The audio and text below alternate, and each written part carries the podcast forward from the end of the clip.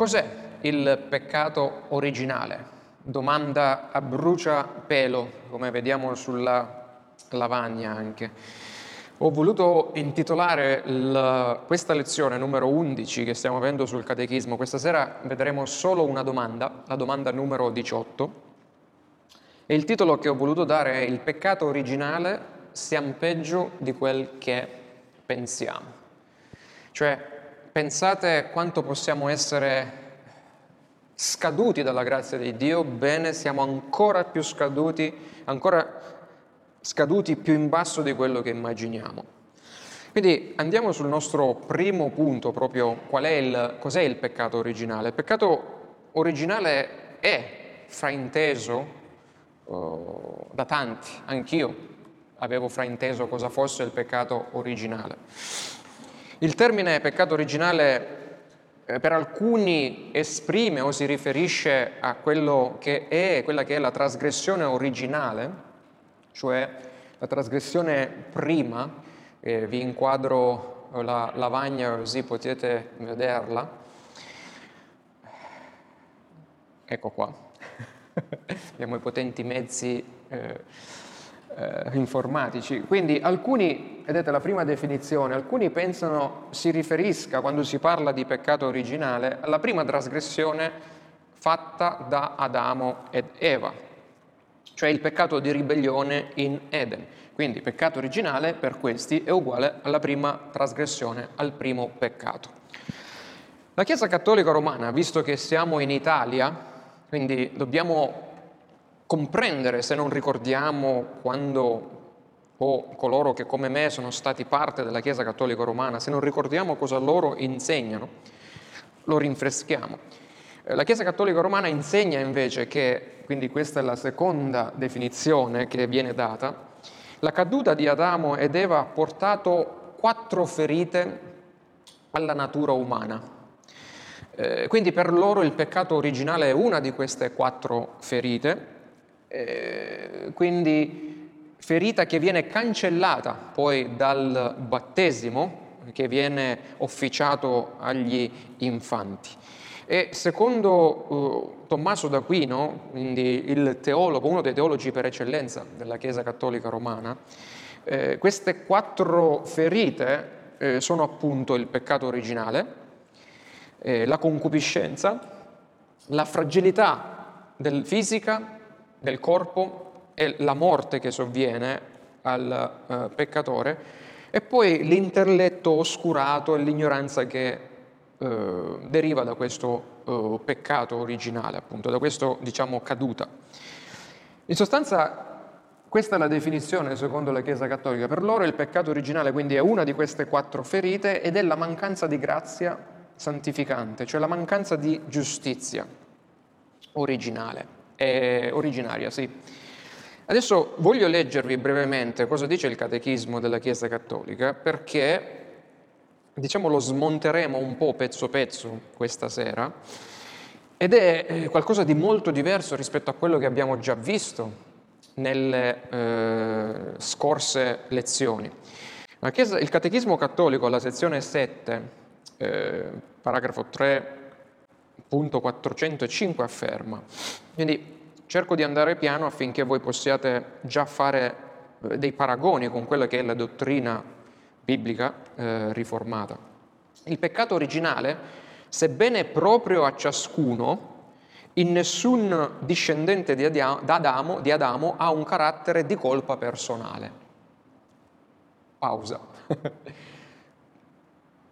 Sebbene proprio a ciascuno, vera, in nessun discendente di Adamo ha un carattere di colpa personale. Cioè, loro dicono che non è colpa del peccatore se c'è questo peccato, diciamo, il fatto che ci sia questo peccato, la colpa non è del peccatore. Invece, eh, come abbiamo letto la volta scorsa, secondo Romani capitolo cinque, verso diciannove, dice invece che mentre Adamo mangiava, mentre Adamo peccava, noi eravamo con lui e la sua colpa è la nostra colpa. Quindi noi siamo colpevoli di questo peccato originale.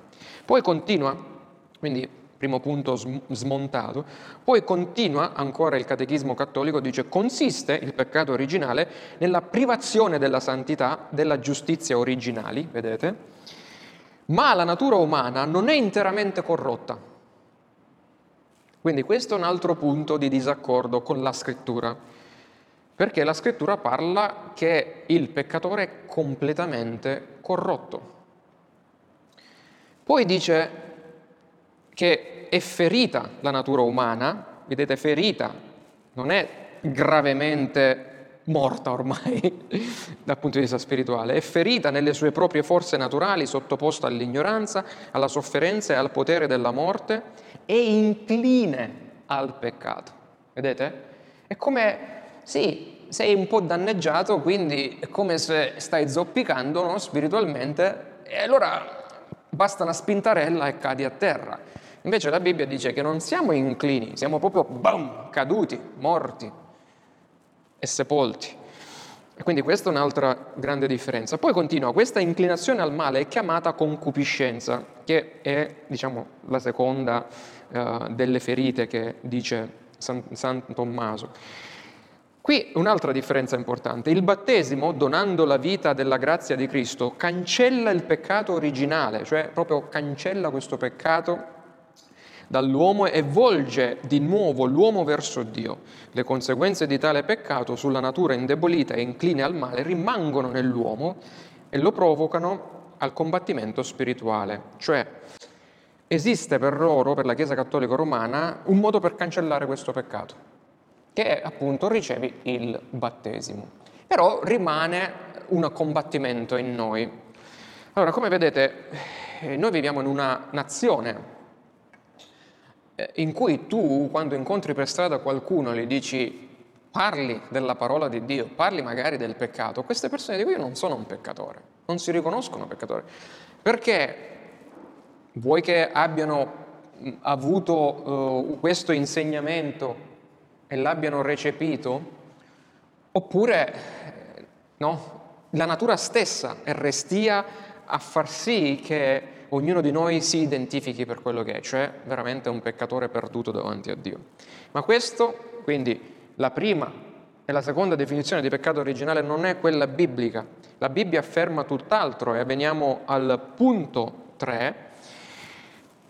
Rimetto la lavagna, scusate, l'avevo tolta eh, prima del dovuto. Il punto tre è la definizione che andre- su cui ci concentreremo questa sera. Il peccato originale non è né il peccato quindi iniziale, non è né la mancanza della grazia santificante e giustizia originale, ma è una condizione peccaminosa.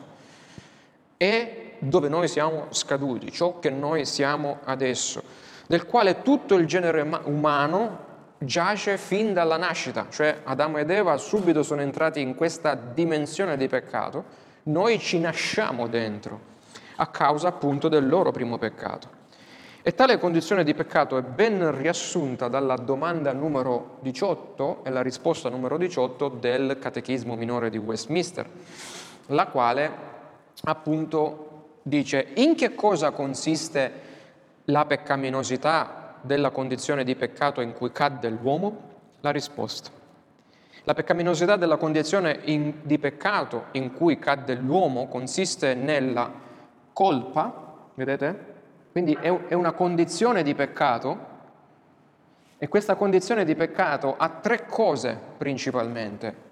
Ha la colpa, quindi consiste nella colpa del primo peccato di Adamo. Noi siamo colpevoli quanto Adamo di questo peccato. Vedete la differenza con il Catechismo cattolico? Dice no, no, l'uomo non è colpevole, il peccatore non è colpevole. E questo ce lo dice eh, la Scrittura, messo i riferimenti sul vostro... sulla liturgia, per esempio eh, Romani cinque dodici eh, ci dice questo. Eh, poi nella mancanza della giustizia originale, quindi c'è una mancanza di giustizia originale, nella corruzione della sua intera natura, il che è comunemente chiamato peccato originale. Cioè queste tre cose sono il peccato originale.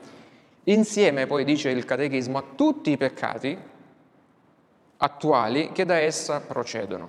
Quindi Mi ricordo nel passato quando dicevo cosa è successo alla caduta, dicevo bam, abbiamo ricevuto due cose, ricordate questi, questi gesti? Abbiamo ricevuto la colpa e abbiamo ricevuto la corruzione e c'è stato, qui c'è il microfono, e c'è stato tolto qualcosa, abbiamo perso qualcosa, quindi abbiamo acquisito colpa, abbiamo acquisito corruzione e abbiamo perso la giustizia originaria, che era tipica di Adamo ed Eva prima della caduta. Quindi da questa condizione di peccato con cui nasciamo derivano tutti i peccati attuali che noi commettiamo in vita. Perché pecchiamo? Perché nascendo abbiamo ereditato questa condizione di peccato, cioè il peccato originale. Siamo colpevoli davanti a Dio, corrotti, e vedremo adesso che significa, e manchiamo della giustizia di Dio. Nasciamo tutti già colpevoli, l'abbiamo letto la volta scorsa, Romani cinque, dodici, ventuno. Nasciamo tutti privi di giustizia e nasciamo tutti già separati dall'Onnipotente, da una barriera che è reale, una barriera che per noi è insormontabile, è la barriera della nostra colpa che non siamo in grado di rimuovere assolutamente da noi stessi. La corruzione di quella caduta nel peccato ci lascia totalmente incapaci di fare il bene. Romani capitolo tre, versi dieci dodici dice: non c'è nessun giusto, neppure uno. Non c'è nessuno che capisca. Quindi, quando non capiamo le cose di Dio, vuol dire che è una conseguenza del peccato. Non c'è nessuno che cerchi Dio. Tutti si sono sviati, tutti quanti si sono corrotti, non c'è nessuno che pratichi la bontà, no, neppure uno, dice Paolo, richiamando il, il Salmo quattordici. Nella nostra lezione precedente abbiamo già in parte discusso il peccato ehm, originale, quindi stasera non lo vedremo tutto perché già in parte l'abbiamo visto, abbiamo visto la colpa, nel senso che Adamo, quando ha rotto il patto tra lui e Dio, è diventato colpevole di questa rottura del patto. Abbiamo visto anche la mancanza della giustizia eh, originale, cioè cosa ha perso quando ha peccato? Ha perso la libertà di scegliere secondo Dio e la capacità di scegliere secondo Dio. Quindi non è più giusto quello che noi scegliamo e facciamo. E stasera ci... ci eh, focalizzeremo sulla corruzione, cos'è la corruzione che noi abbiamo ricevuto nel peccato originale, quella che in ambito riformato si chiama eh, depravazione totale, una parola depravazione che eh, è abbastanza pesante, ma è ancora più pesante l'aggettivo totale a cui, eh, accostato a questo nome. Quindi andiamo nel nostro secondo punto e arrivati al terzo poi ci eh, fermiamo così eh, facciamo, eh, abbiamo il nostro tempo di domande. La depravazione totale dell'uomo cos'è? Cosa significa e cosa non significa essere eh, depravato a livello totale? Nel nostro parlare quotidiano spesso usiamo il termine totale eh, come sinonimo di assoluto, di completo, cioè qualcosa che è arrivata alla sua pienezza, no? È totale, cioè è pieno, è assoluto. E quindi se applichiamo questa stessa concezione arriviamo falsamente a intendere la depravazione eh, totale come se l'uomo è completamente arrivato al culmine della sua malvagità, della sua corruzione.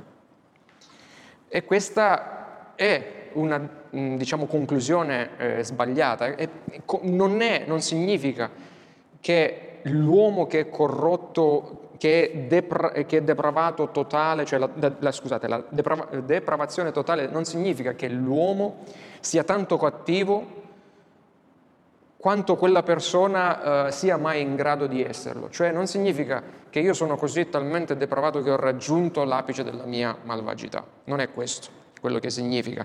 Infatti tanti attaccano questa dottrina, che è la prima delle cinque dottrine del, dei cinque punti del Calvinismo, cioè la totale depravazione.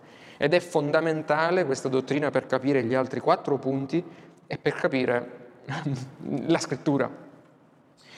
Potresti, po, pro, potresti pensare a uno, per esempio, dei tanti super arcidiavoli della storia, no? Tipo Adolf Hitler, eh, e dire che non c'era assolutamente alcuna buona virtù in quell'uomo. Cioè lui era così totalmente depravato e corrotto che era all'apice, l'apice della malvagità. E tuttavia, questo è sbagliato. È probabile che anche il malvagio Hitler avesse un certo affetto, per esempio, per sua madre. Questo cosa significa? Che anche lui riusciva a provare dei buoni, diciamo, sentimenti, quindi non era tutto odio quell'uomo, no? Per quanto Hitler fosse malvagio in sé, egli non toccò mai l'apice della malvagità. Infatti possiamo ancora pensare a dei modi in cui lui avrebbe potuto comportarsi ancora in maniera più malvagia di quello che ha, del tanto male che ha già fatto. Ora voglio farvi un esempio, quindi vi riporto sulla lavagna. Vediamo se funziona. Sì. I tre bicchieri. Spero sia un esempio facile da capire per quanti qui hanno di persona le fotocopie. Eh, il disegno è venuto meglio sulla fotocopia, ovviamente, però cerco eh, diciamo di presentarvi questa condizione, no? Allora, qui abbiamo il primo bicchiere, diciamo che è un bicchiere pieno di acqua pura. È la condizione di Adamo prima della caduta, cioè lui era un bicchiere puro, lui era pieno di giustizia davanti a Dio, non mancava di giustizia. Poi abbiamo il bicchiere intermedio che è l'umanità dopo la caduta. Cosa è successo? Qualcosa è successo che vedremo a breve. Poi abbiamo un terzo bicchiere che ci serve di riferimento, che è questo bicchiere pieno, quindi il massimo della malvagità. Vedete che ho cercato di farlo nero, ma non era semplice mettere un liquido nero col pennarello qui sulla lavagna, che è solo di veleno, quindi è solo malvagità. E questo è Satana. Praticamente l'espressione massima della malvagità. Allora, cosa è successo alla caduta? Che il signor Satana ha preso una... un una goccia anche di questo veleno, no? E l'ha versata nel bicchiere candido di Adamo ed Eva. Allora cosa è successo? Che abbiamo una soluzione intermedia, che non è tutto veleno, ma non è tutta acqua, è acqua più veleno. Questo cosa significa? Che se tu bevi questo, muori allo stesso modo se bevi questo. Magari qui muori molto prima, però quest'acqua non puoi più scinderla, perché si è ormai mischiata con il veleno. E quindi l'uomo è morto anche per la conseguenza di una sola goccia di peccato, che è la disubbidienza. Come vedete, quando parliamo di totale depravazione, non stiamo parlando della quantità di veleno che l'uomo peccando ha ricevuto. Cioè, non abbiamo la quantità massima di malvagità in noi, di veleno in noi, ma abbiamo il veleno in noi che ha ormai contaminato tutta la nostra acqua, ogni parte di noi. Quindi si parla di estensione, ha toccato tutto di noi. Ormai se bevi una goccia di questo, muori. Non so se questo vi aiuta o ci aiuta a rendere l'idea di quanto grave è il, o di quale sia la gravità del peccato di una sola disubbidienza. Quindi l'idea della depravazione totale non significa che tutti gli esseri umani siano malvagi nella misura massima assoluta,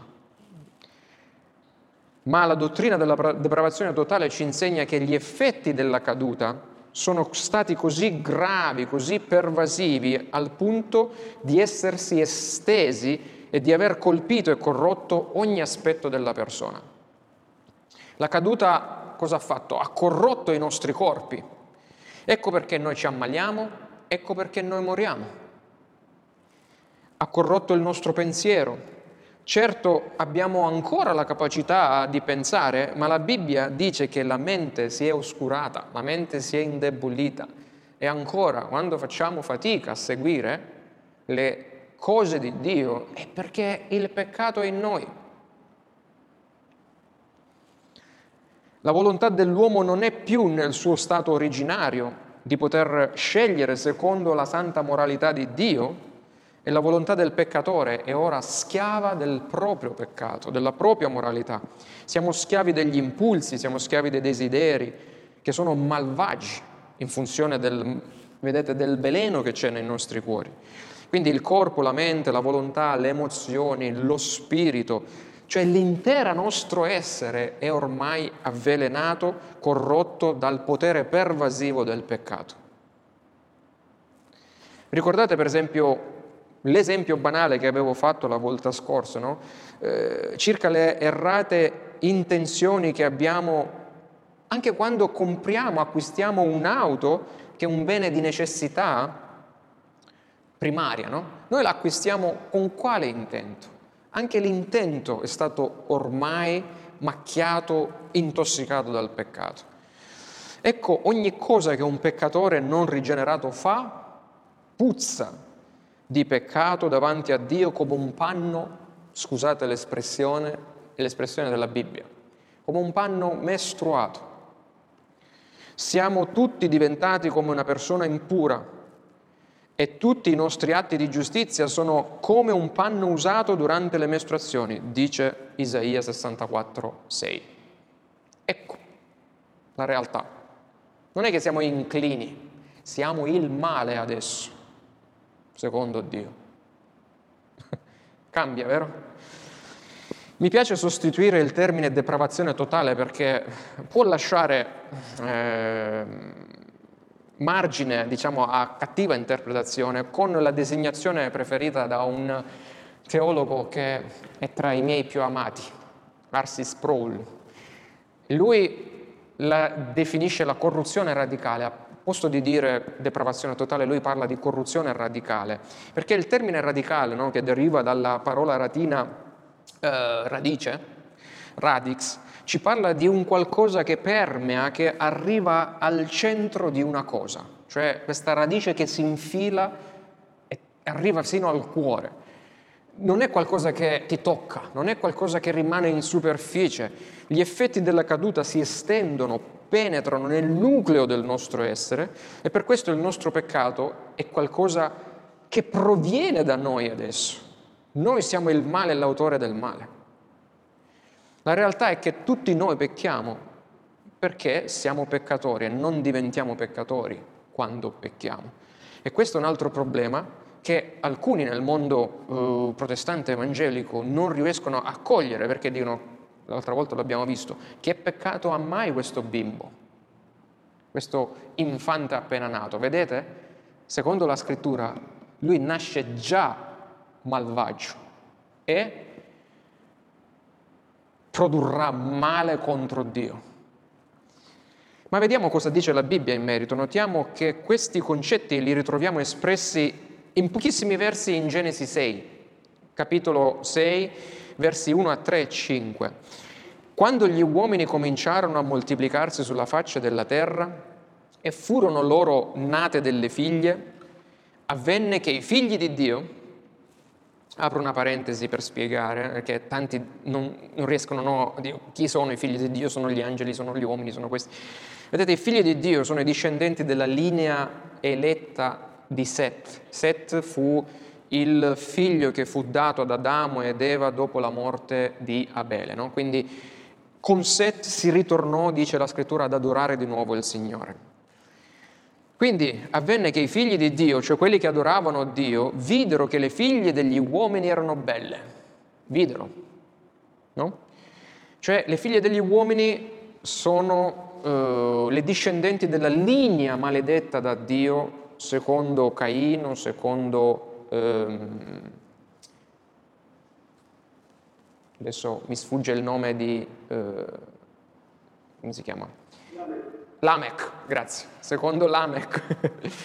E presero per moglie quelle che si scelsero fra tutte, cioè scelsero i figli di Dio, cioè quelli che adoravano Dio, solo perché gli piacque quella macchina, per dire, no? Solo perché gli piacque quella donna, e quella donna non adorava Dio, se le scelsero per mogli, no? Vedete il peccato come ha cambiato e ha eh, radicalmente corrotto ogni nostra scelta.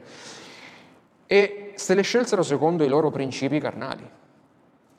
Il Signore disse, verso tre, lo spirito mio non contenderà, non frenerà, cioè per sempre l'uomo, poiché nel suo traviamento egli non è che carne, ormai è corrotto.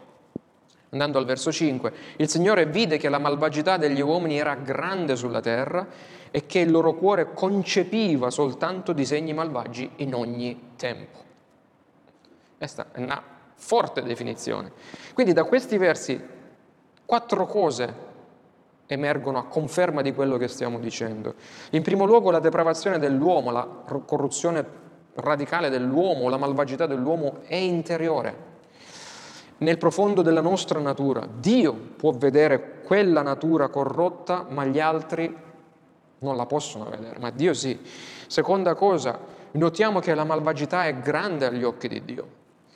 È così che siamo visti dagli occhi di Dio. Gli uomini possono tranquillamente dire ma mica io sono malvagio, ma mica io sono peccatore.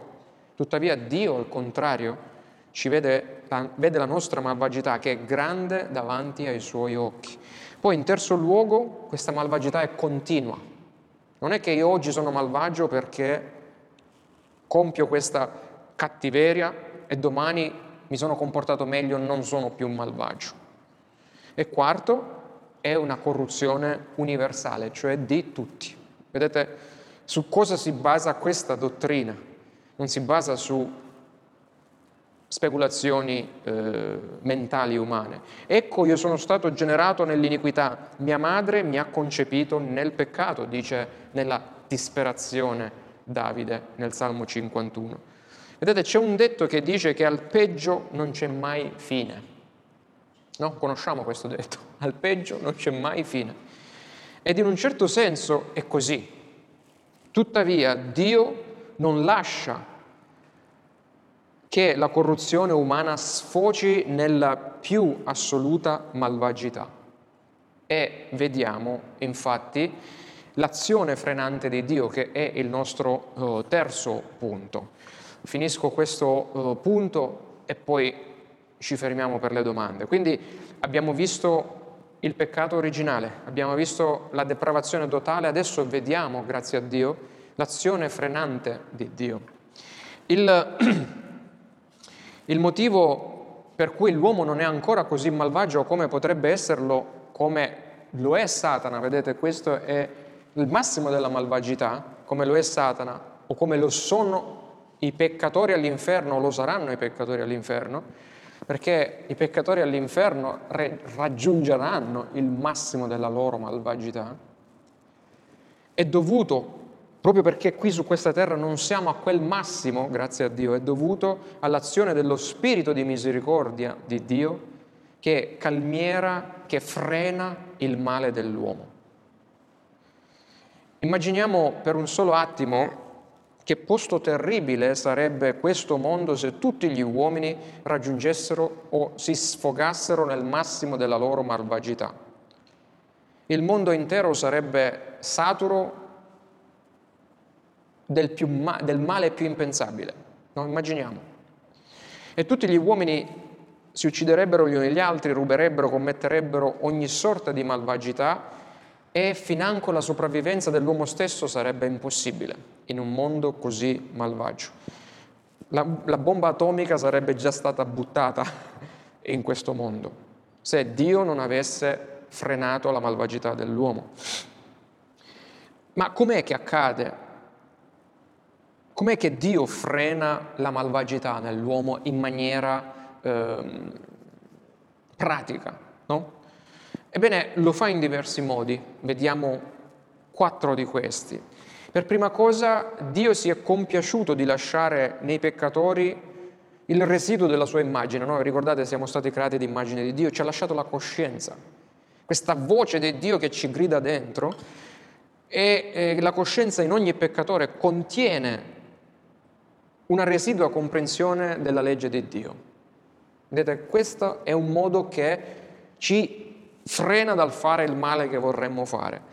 Infatti Paolo dice che la coscienza, vabbè, adesso leggiamo cosa dice Paolo ai Romani, ma una, un aspetto che voglio farvi notare è che la coscienza, nonostante sia un freno, non rende l'uomo migliore, non rende l'uomo buono, cioè non rende un uomo malvagio buono, è un freno.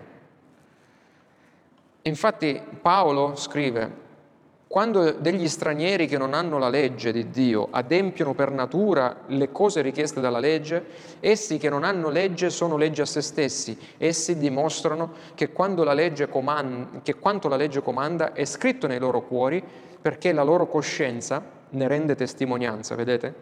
La loro coscienza parla dentro di loro e i loro pensieri si accusano o anche si scusano a vicenda. Romani due, quattordici quindici. Poi, seconda cosa, un'altra cosa che Dio ha messo nel mondo per impedire ai peccatori di sfociare nella più totale malvagità è il governo stesso, il potere che ha dato ai governi civili. Ne abbiamo parlato domenica scorsa di questo. Il governo civile fu istituito in Genesi eh, nove, eh, leggiamo in Genesi nove, verso cinque, certo io chiederò conto al vostro, del vostro sangue, del sangue delle vostre vite, ne chiederò conto a ogni animale. Chiederò conto della vita dell'uomo alla mano dell'uomo, alla mano di ogni suo fratello. Il sangue di chiunque spargerà il sangue dell'uomo sarà sparso dall'uomo, perché Dio ha fatto l'uomo a sua immagine. Semplicemente sta dicendo in parole un po' poetiche eh, e un po' per dire qualcuno spargerà il sangue di un uomo e non deve farlo, io punirò quell'uomo facendo sì che il sangue suo sia sparso da un altro uomo. Cioè dalla giustizia portata dalla spada di Dio che lui dà ai governi, e lo troviamo questo in Romani tredici, in Pietro e così via. Terzo punto è ancora ciò che fa ten- ten- tenere l'uomo, diciamo, non lo fa sfociare nel massimo della sua malvagità, è la paura della morte. Io non vado a fare tante cose malvagie perché so che potrei morire in funzione di quelle cose malvagie che faccio. Per esempio questo viene scritto in Ebrei due, cioè non faccio questo, no? Eh, non vado a mettere la bomba lì, perché magari la bomba ci muoio pure io dentro, oppure vado in carcere e ci muoio in carcere, oppure se è prevista la pena di morte nel mio mh, stato avrò la morte. Quindi questo è un deterrente che Dio usa.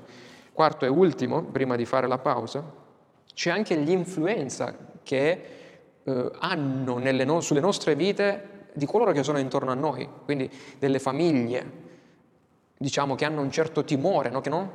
Che la cui malvagità non è così alta. Quindi le famiglie, l'educazione che riceviamo, la moralità residua eh, della società, che per certi versi aiuta a ritardare o eh, la, eh, a frenare l'azione del peccato nei cuori e nella vita degli uomini. E proprio grazie a questi interventi frenanti dello Spirito di Dio, che noi possiamo persino riconoscere, no?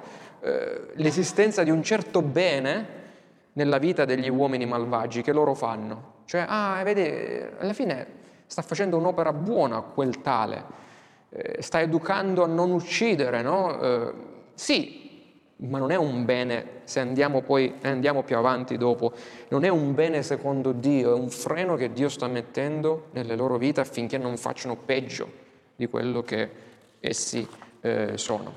Quindi siamo arrivati al nostro punto eh, D, che è il nostro penultimo punto, e finiamo, eh, ci fermiamo un attimo, riprendiamo il fiato e facciamo, diamo spazio alle domande. Quindi abbiamo visto cos'è il peccato originale, cos'è la totale depravazione e cosa è appunto l'azione frenante di Dio sull'uomo malvagio.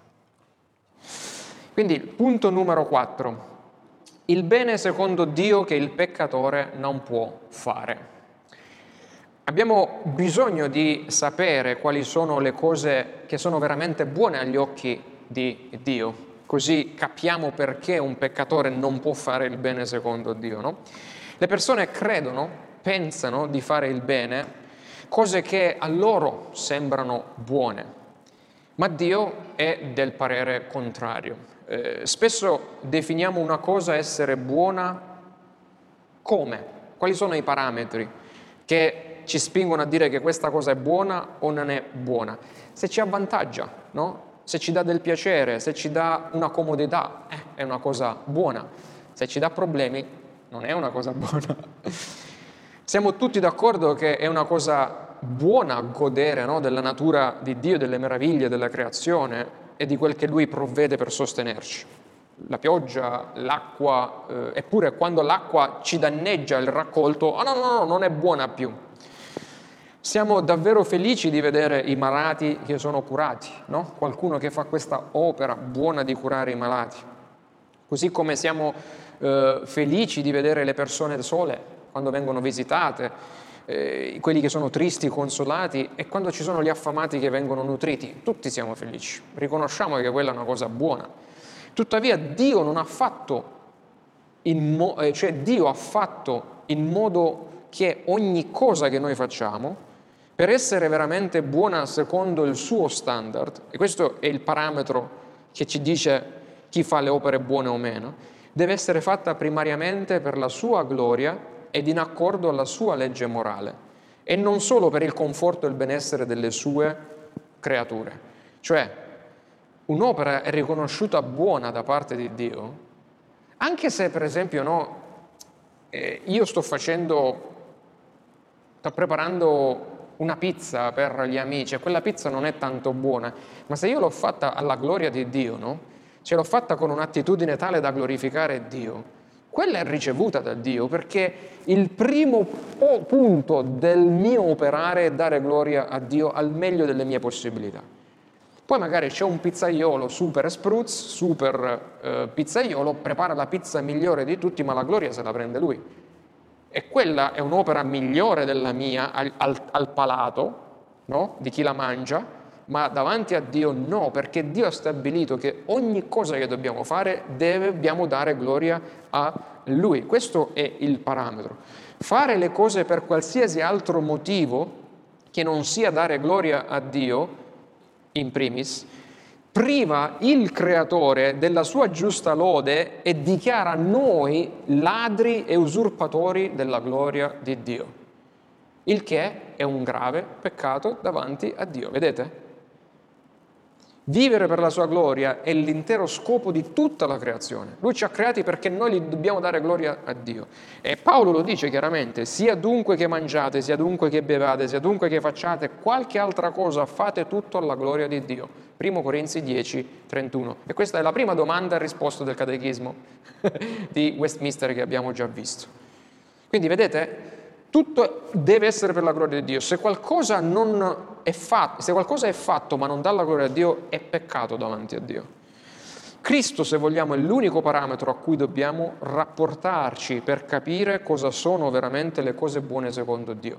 Lui ha vissuto una vita per Dio, è stato l'unico perfetto, e a Lui dobbiamo guardare per capire ciò che è giusto e ciò che è sbagliato. Potremmo non avere i mezzi finanziari, per esempio, no? per donare una nuova ala, un nuovo fabbricato di un ospedale. Io non ce l'ho quei, quei mezzi per fare quest'opera buona. Ma non importa. Possiamo però lodare Dio per aver suscitato coloro che donano milioni di euro per costruire un ospedale. Questi ricchi donatori, se non danno gloria a Dio con il loro dono, possono al più prendersi una gloria umana temporanea, rubandola a Dio, avendo i loro nomi incisi su una targa, no? nell'atrio dell'ospedale. Quello possono fare. Ma i nomi di coloro che glorificano Dio in ogni cosa sono scritti nel libro della vita, sono scritti nei cieli. Tu non avrai soldi per fare un'opera del genere? Non ti preoccupare. La minima cosa che fai, se la fai per la gloria di Dio, vale molto di più agli occhi di Dio. La realtà è che l'uomo non può fare niente di tutto quel che Dio considera buono, considera santo, considera l'uomo peccatore, giusto, senza prima essere rigenerato dal Santo Spirito. Cioè, quando è che uno può fare delle opere gradite a Dio, seppur imperfette, eh? seppur imperfette, le fa gradite a Dio quando diamo gloria a Dio. Quelle diventano opere buone per Dio. Vedete? Ma non le può fare se prima non è salvato e poi dopo capisce che la sua vita gli è data per celebrare il nome di Dio, no? quando ci raduniamo qui, è dare gloria a Dio ogni istante della propria vita. Perché questo? Perché il cuore dell'uomo concepisce disegni malvagi fin dall'adolescenza, dice Genesi otto ventuno, gli empi sono sviati fin dal grembo materno e i bugiardi sono traviati fin dalla nascita. Cioè uno parte e rimane in quella condizione se Dio non lo eh, rigenera. E anche se il peccato è frenato, come abbiamo visto, nella vita dei non credenti, tuttavia il desiderio interiore e l'intenzione del cuore è sempre quella di concepire soltanto, Genesi sei cinque, disegni malvagi in ogni tempo. Ecco perché non possono fare queste opere buone, se non sono cambiati nel cuore. Infatti, come dice Paolo, non c'è nessuno che pratichi la bontà, no, neppure uno. Questa è la parola di Dio. In altre parole, al di qua, no, della caduta, torniamo al grafico qui, al di qua di questa X rossa, al di qua della caduta, voi non vedete. Adesso facciamo... Al di qua della caduta... Eh, adesso perché mancano le guide, quindi dalla caduta in poi fa niente che non vedete, eh, cosa, cosa eh, succede? Eh, ho perso il filo. Eh, al di qua della caduta non c'è persona che non sia stata rigenerata che non possa mai e poi mai fare qualcosa che piaccia a Dio. Cioè questa è la realtà. Nessuno che non sia rigenerato può fare qualcosa che piaccia a Dio. Questa è la nuda e cruda realtà che dobbiamo digerire, che dobbiamo capire, accettare. È la Bibbia. Il Signore, infatti, non bada a ciò che colpisce lo sguardo dell'uomo. Cioè Lui non viene impressionato da quelli che donano un, una nuova sezione dell'ospedale di Lecce. L'uomo guarda all'apparenza, ma il Signore guarda al cuore, cioè a, quel, a come viene fatta un'opera. Prima Samuele sedici sette. Perché le molte persone che sembrano buone agli occhi degli uomini non lo sono realmente agli occhi di Dio, le quali per Dio sono come gli scribi e i farisei di un tempo, e Gesù diceva, che puliscono l'esterno del bicchiere e del piatto dove mangiano, ma dentro sono pieni di rapina e di intemperanza. Matteo ventitré venticinque. Possiamo riassumere tutto quindi dicendo che fin tanto che un essere umano è lasciato alla sua stessa natura, esso inclinerà sempre, cioè andrà sempre di più verso il male di grado peggiore. Cioè, cosa significa? La Chiesa Cattolica dice che il peccatore è incline al fare il male. La Bibbia dice che tu sei male e più Dio ti lascia a te stesso, più il male diventa grave che tu fai. Più ti avvicini a Satana. Questo non perché quel peccatore è costretto dall'esterno a fare il male, eh? Io non sono costretto dall'esterno a fare il male, ma perché per mia natura io preferisco liberalmente di fare il male in virtù della condizione di peccato, del peccato originale in cui vivo. Vedete, questa non è una comprensione pessimistica dell'uomo, una comprensione riformata pessimistica. Ah, ma quanto sono pessimisti questi riformati, ma quanto sono pessimisti questi predicatori riformati. Questa è una delle verità più insegnate dalla Bibbia, non ci scappiamo da qui. Ripensa a come tutta la razza umana riempì la terra di violenza prima del diluvio. Beh, pensate. Ma anche, a il giudizio di, cioè, ma anche il giudizio di Dio, anche il diluvio che scese, che lavò le vite dei peccatori, cioè che li sterminò, anche quel giudizio non cancellò tutto il peccato. Pensate, il peccato attraverso i giusti nell'arca, adesso si mette di là perché ho fatto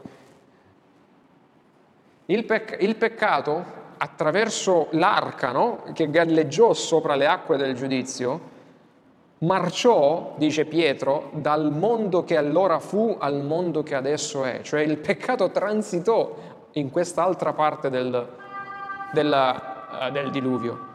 E cosa successe? Subito dopo Noè cadde nel peccato con i suoi figli, poi ci fu la torre di Babele, poi Dio chiamò Abramo, in, con Abramo chiamò Israele. Ma cosa fece Israele? Sempre peccava contro Dio, sempre andava contro il suo Dio benevolo. Questa è la natura dell'uomo, anche dei salvati. Quando ho chiamato, dice Proverbi uno ventiquattro, avete rifiutato di ascoltare, quando ho steso la mano nessuno vi ha badato. Questa è la condizione nostra davanti a Dio. Non è forse questa l'immagine dell'uomo peccatore? Ignorare Dio continuamente? E che? E questa è. Tutta la Bibbia ci porta a questa conclusione, che l'uomo è corrotto in ogni sua parte, del tutto incapace di fare qualsiasi cosa di buono secondo Dio, ma, ultimo punto, molto brevemente, Dio però non ci lascia nella miseria in cui siamo. La soluzione finale viene da Dio e la soluzione finale è quella di restaurare l'immagine di Dio in noi attraverso l'opera di Cristo per noi. Vedete, Cristo deve operare un rinnovamento in noi e non è giusto o no cambiare qualche comportamento del peccatore. Lì fai meglio lì, non dire quella bugia lì, fai lavora di più lì ma non rubare là. No, ci deve essere un rinnovamento radicale interno, perché è dall'interno, dalla radice, che il peccato ci ha radicalmente corrotti. Quindi deve entrare lì l'opera di Dio a cambiare dove il peccato è arrivato a distruggere le cose. Abbiamo bisogno di essere rigenerati, rinnovati, vivificati dal potere dello Spirito Santo, che inverte la morte creata dal veleno del peccato e la inverte in una nuova vita spirituale ridata dalla grazia di Dio in Cristo. Quindi la grazia rigenera, vivifica, abilita il peccatore totalmente depravato a, ris- a rispondere alla chiamata di Dio per adorarlo e glorificarlo. Ma questo è solo l'inizio di questa trasformazione eh, e maturazione dei frutti dello Spirito, perché la nuova nascita non cancella, cioè il battesimo, la nuova nascita non cancella il peccato originale finché saremo in vita. Quindi ce lo porteremo con noi il peccato e dobbiamo combatterlo vita natural durante. La completa eliminazione del peccato originale e dei suoi effetti sarà solo lì alla glorificazione, al ritorno di Cristo, quando Lui ci prenderà con sé e ci santificherà al cento per cento. Nel frattempo, cosa dobbiamo fare? Disperarci con il nostro peccato? No.